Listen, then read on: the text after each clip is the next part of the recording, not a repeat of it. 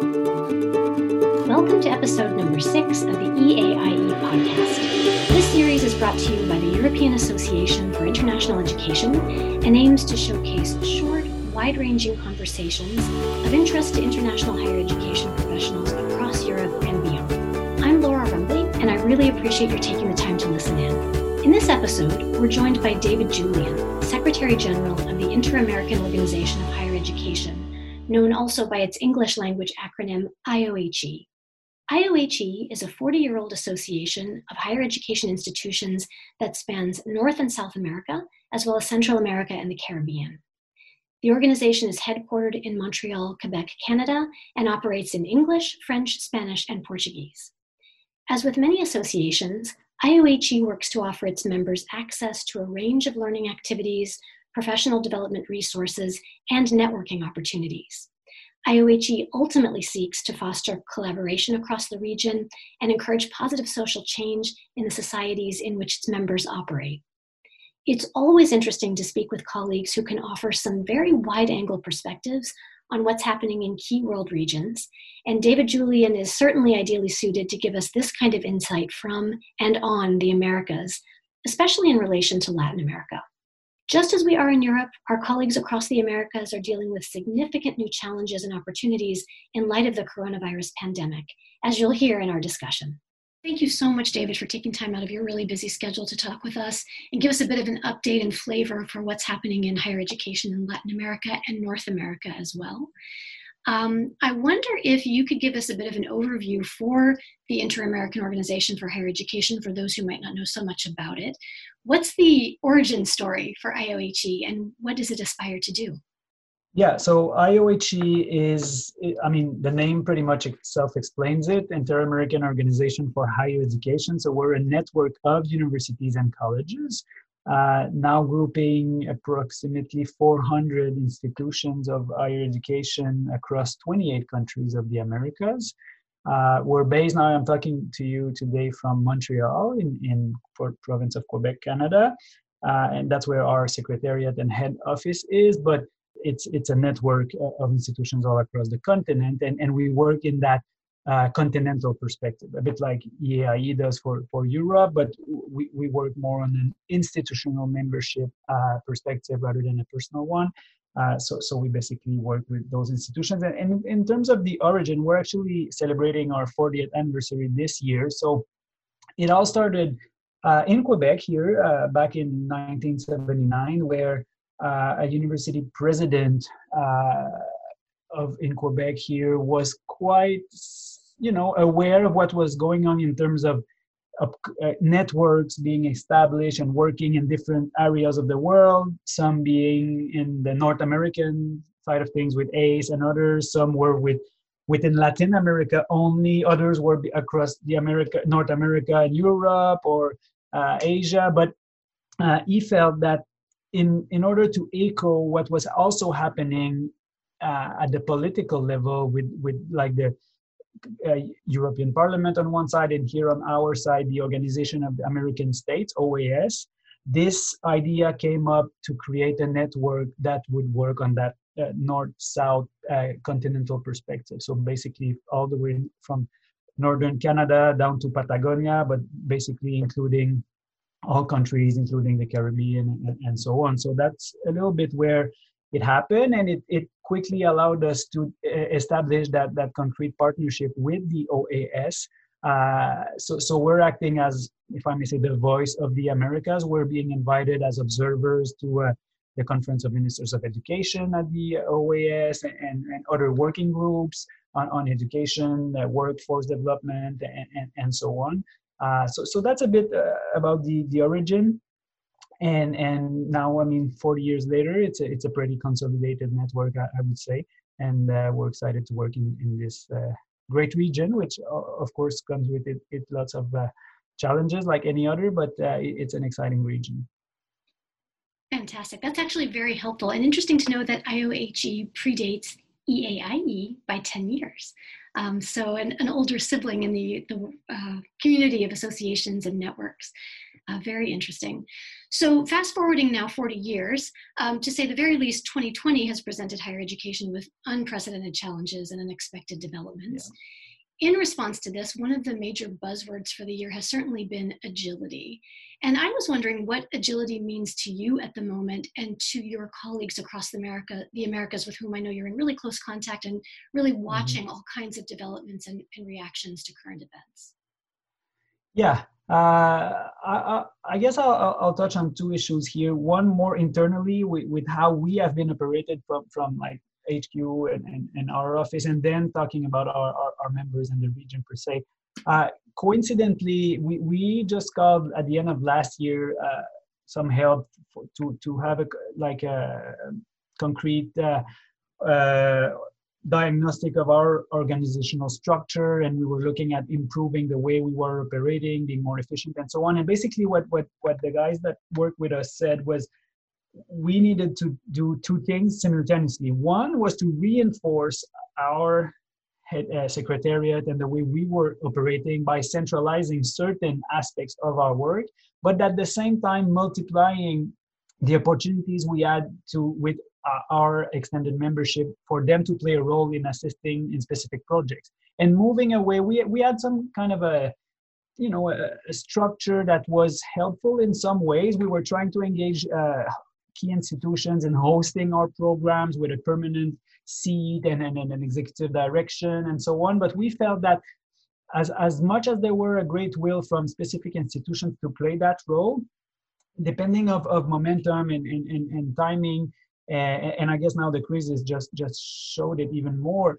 Uh, institutions keep their own priorities, they have their own agenda, and the time that they can commit to external projects will in- independently vary. So, so you could have highs and lows, but it's tough from a permanent office to, you know, work through those high and lows. It's great when there's high activity and you're leading up to a, to a conference or whatever, but in those lowing parts where you need constancy and, and permanent actions, of course, it, it, it was a, bit tougher. So we're trying to get more agile, uh, to work in a loose structure where we, we can coordinate, like we can ensure quality control from, from uh, head office, we can uh, liaise with uh, different teams, we can guarantee we, we coordinate certain processes that are uh, replicating in, in each project, but at the same time, not limiting our options to work with one specific institution on one specific role. So in that way, I guess uh, we kind of accelerated that that kind of uh, transition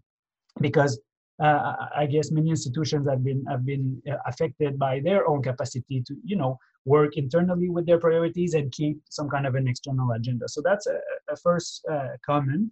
And and then in terms of of um, practices and what I've seen in the in the region, uh, one thing that struck me, and it, it's funny because I, I mean, we're based here in, in Canada, working with local institutions, uh, colleges, and universities, and we also work a lot with Latin America. I guess 80 or 85 percent of the membership is in Latin America. And one thing I've seen is that the rigidity of the structure, the administrative and and and even sometimes legal framework of universities and colleges we know, I mean, and we, we, we've been saying that in so many forums, universities are not known for their versatility or for their capacity to really move quickly and react to, to, to new challenges.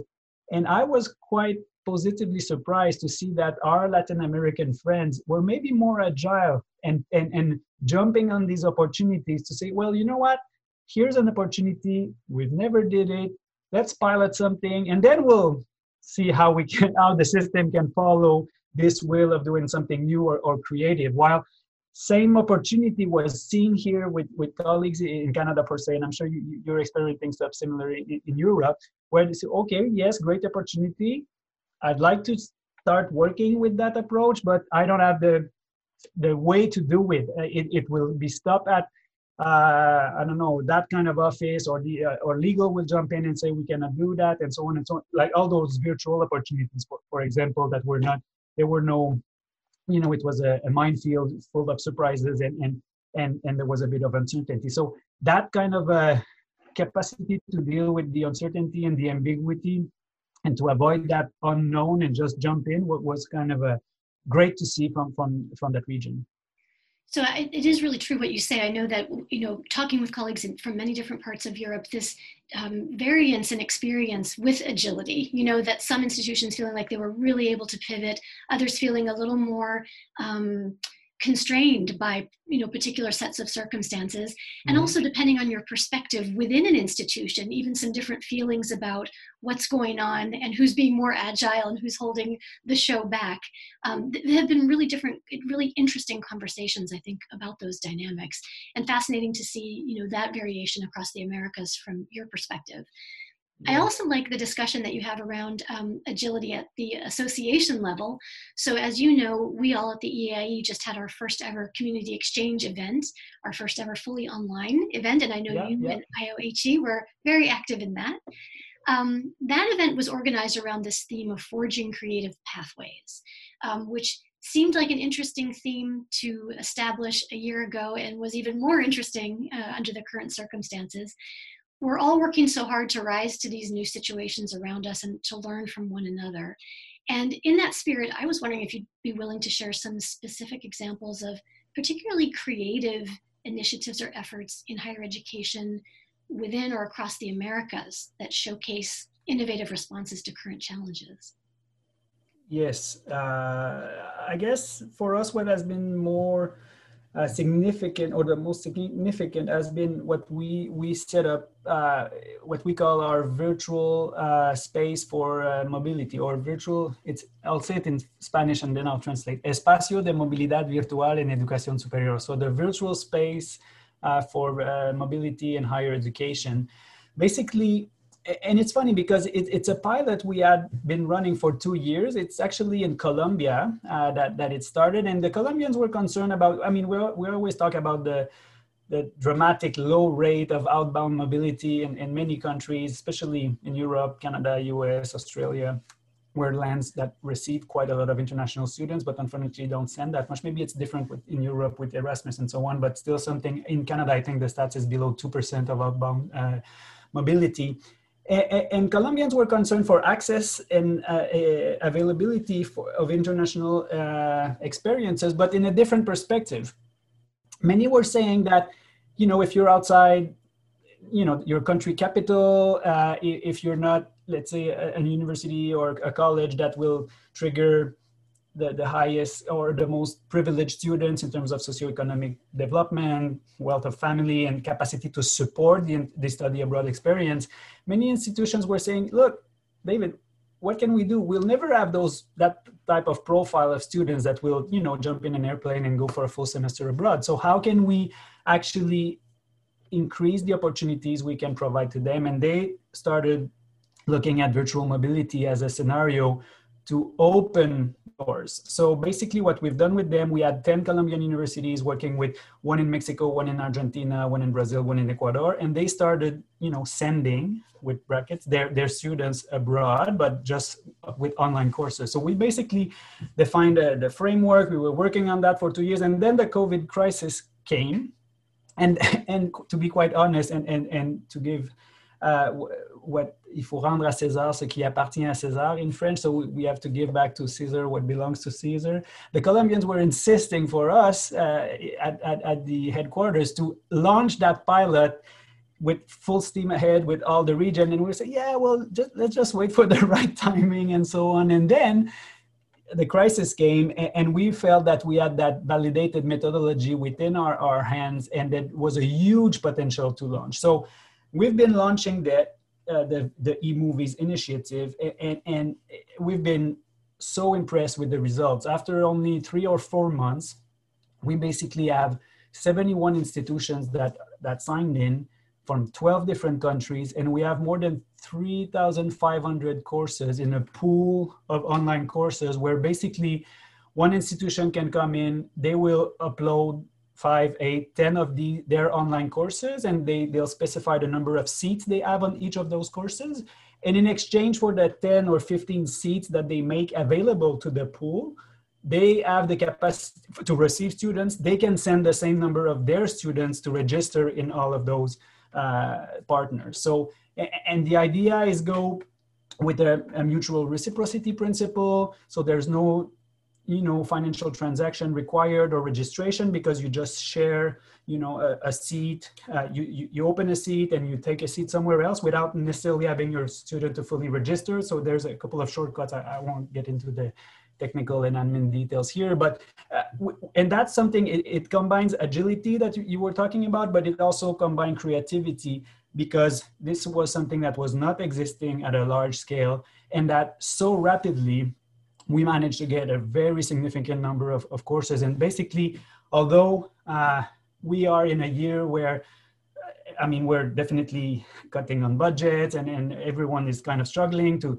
you know, make, make things happen. We've seen an increase in terms of new institutions wanting to join the network because they felt that really was a, a, something concrete that they could, they, they, they couldn't find elsewhere. So, I mean, for us, it has been an interesting discussion as well because when when the crisis started yes we could set up a couple of webinars and so on but what else? I mean our face-to-face conferences were falling apart in difference with institutions that have both domestic and international. We're only international so uh, i guess you, you, were having similar discussions internally. What, what, what's my purpose? If if i only do international and then everyone is is, is stuck at home. So uh, that's been uh, i guess our, our main response. And again uh, just impressed with, with, the with the pace and the, the, the capacity to react quickly.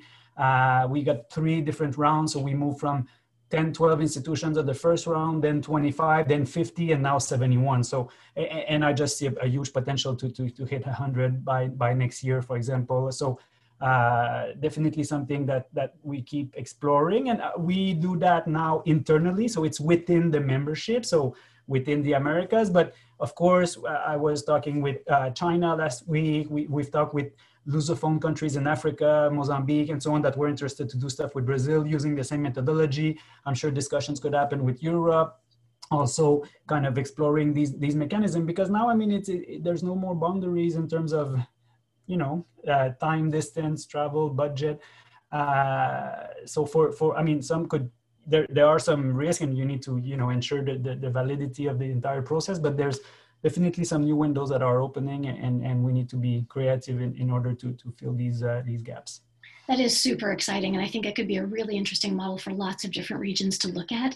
And as you say what a wonderful thing to have had this you know original kernel of a, a project being undertaken and being slowly built up over time and then having a door open on a, massive opportunity to try and scale it up and do more with it. So really interesting.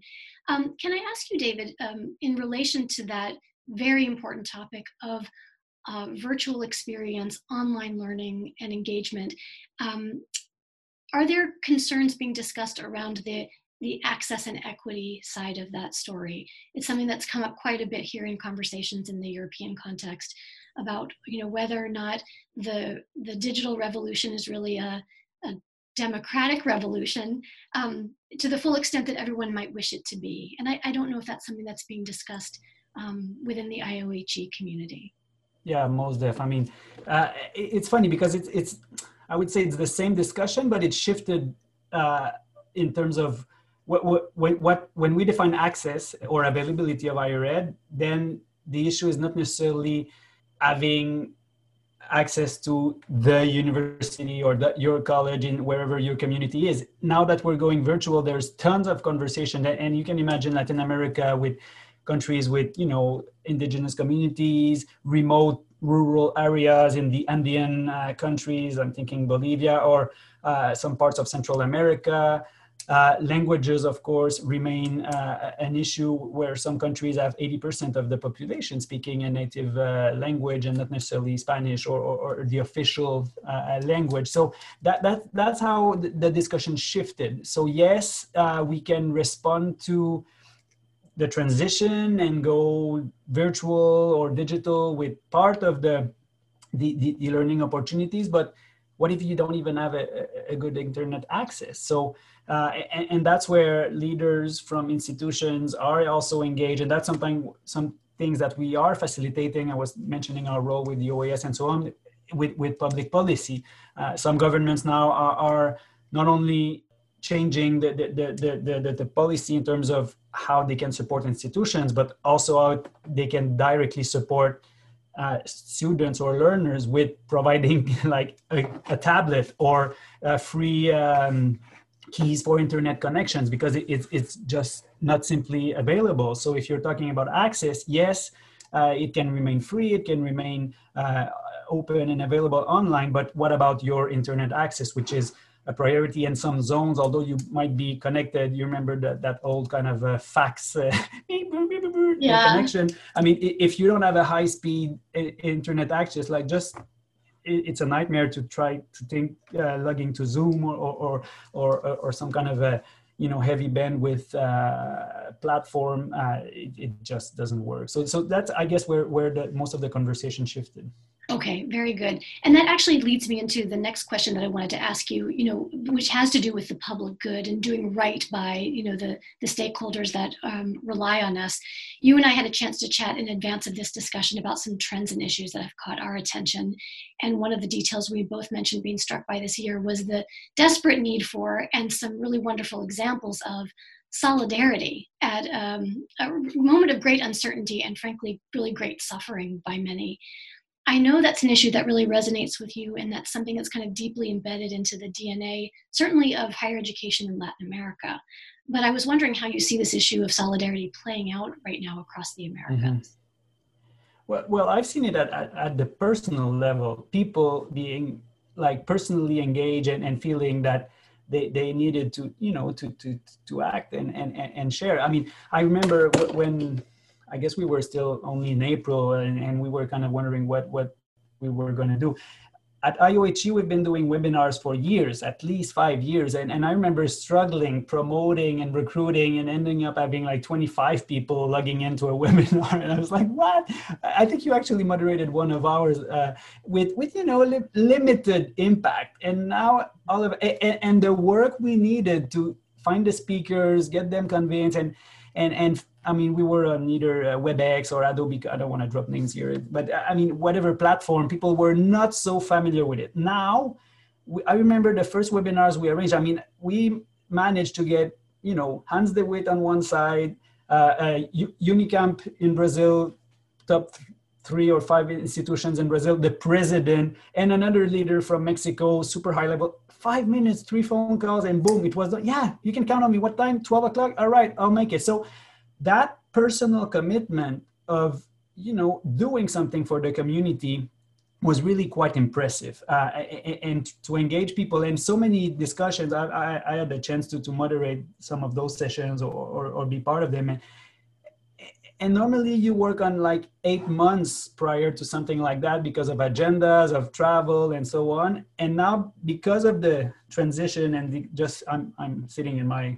room right now basically uh, with my temporary office uh, and, and and people uh, have been just very very keen you know to to open their their time and and and feel that they could contribute. And so that's on the speaking side. And then on the you know part participant side forget about my 25 or 35 participants. We had webinars with 800 or even 1200 participants one time. So of course, I mean, with high ends and lows, I guess April, May was a bit more different. Now there's a, a, multiplicity of those and you need to filter it down because you can be over solicited. But that, that's how I felt the, the, the the solidarity. I mean, we always talk about the community and the knowledge community, and those who meet at EAIE will meet at API, will meet at CHI, will meet at NAFSA, AEIE, and we, I mean, we're colleagues, but there's some some level of friendship, and I, I guess in our own, you know, uh, confining and the situation being a bit stuck at home, there was that human you know deep desire to stay connected and and and and to commit and, and contribute to the community yeah, and again, back to that agility question, you know, or that agility point. It is amazing now how quickly things can come together um, online in ways that were certainly not possible in person. But as you say, that need for us to to meet and connect has been really fascinating to watch uh, as we've gone through these these recent months.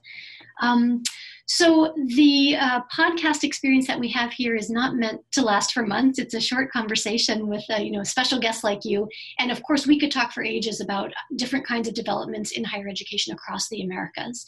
Um, but if we were to ask you to distill some ideas down, some key ideas for our audience of European higher education colleagues, I wonder if there are you know some short number of points that you think would be interesting for our our largely European based um, listeners to know and to think about when it comes to developments in, in higher education across the Americas? Mm-hmm.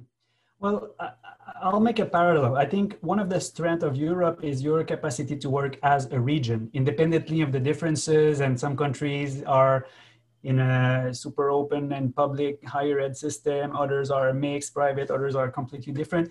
Still, we can find those forums where there are strategies being discussed together, either at institution level with EIE type of organizations or at the policy level with uh, the uh, uh, EU and stuff. So uh, maybe Latin America is a bit not behind, but not as organized because of other reasons, languages, disparity, and, and so on. But things are starting to happen at that macro level. And, and one example, I mean, we've been responsible for CAIE, the Conference of the Americas on International Education, uh, and now we're moving into the seventh edition. So although IOHE is 40 and you guys are, are 30, in terms of conferences, you're way ahead with 30, I guess, and we're at number seven. We run it every second year because of the capacity to, of, of many countries that have limited uh, uh income and so on to, to, to travel. But the, the Conference of the Americas is that one single platform where you can find all countries. So basically, I guess, an invitation to European colleagues that are keen on exploring their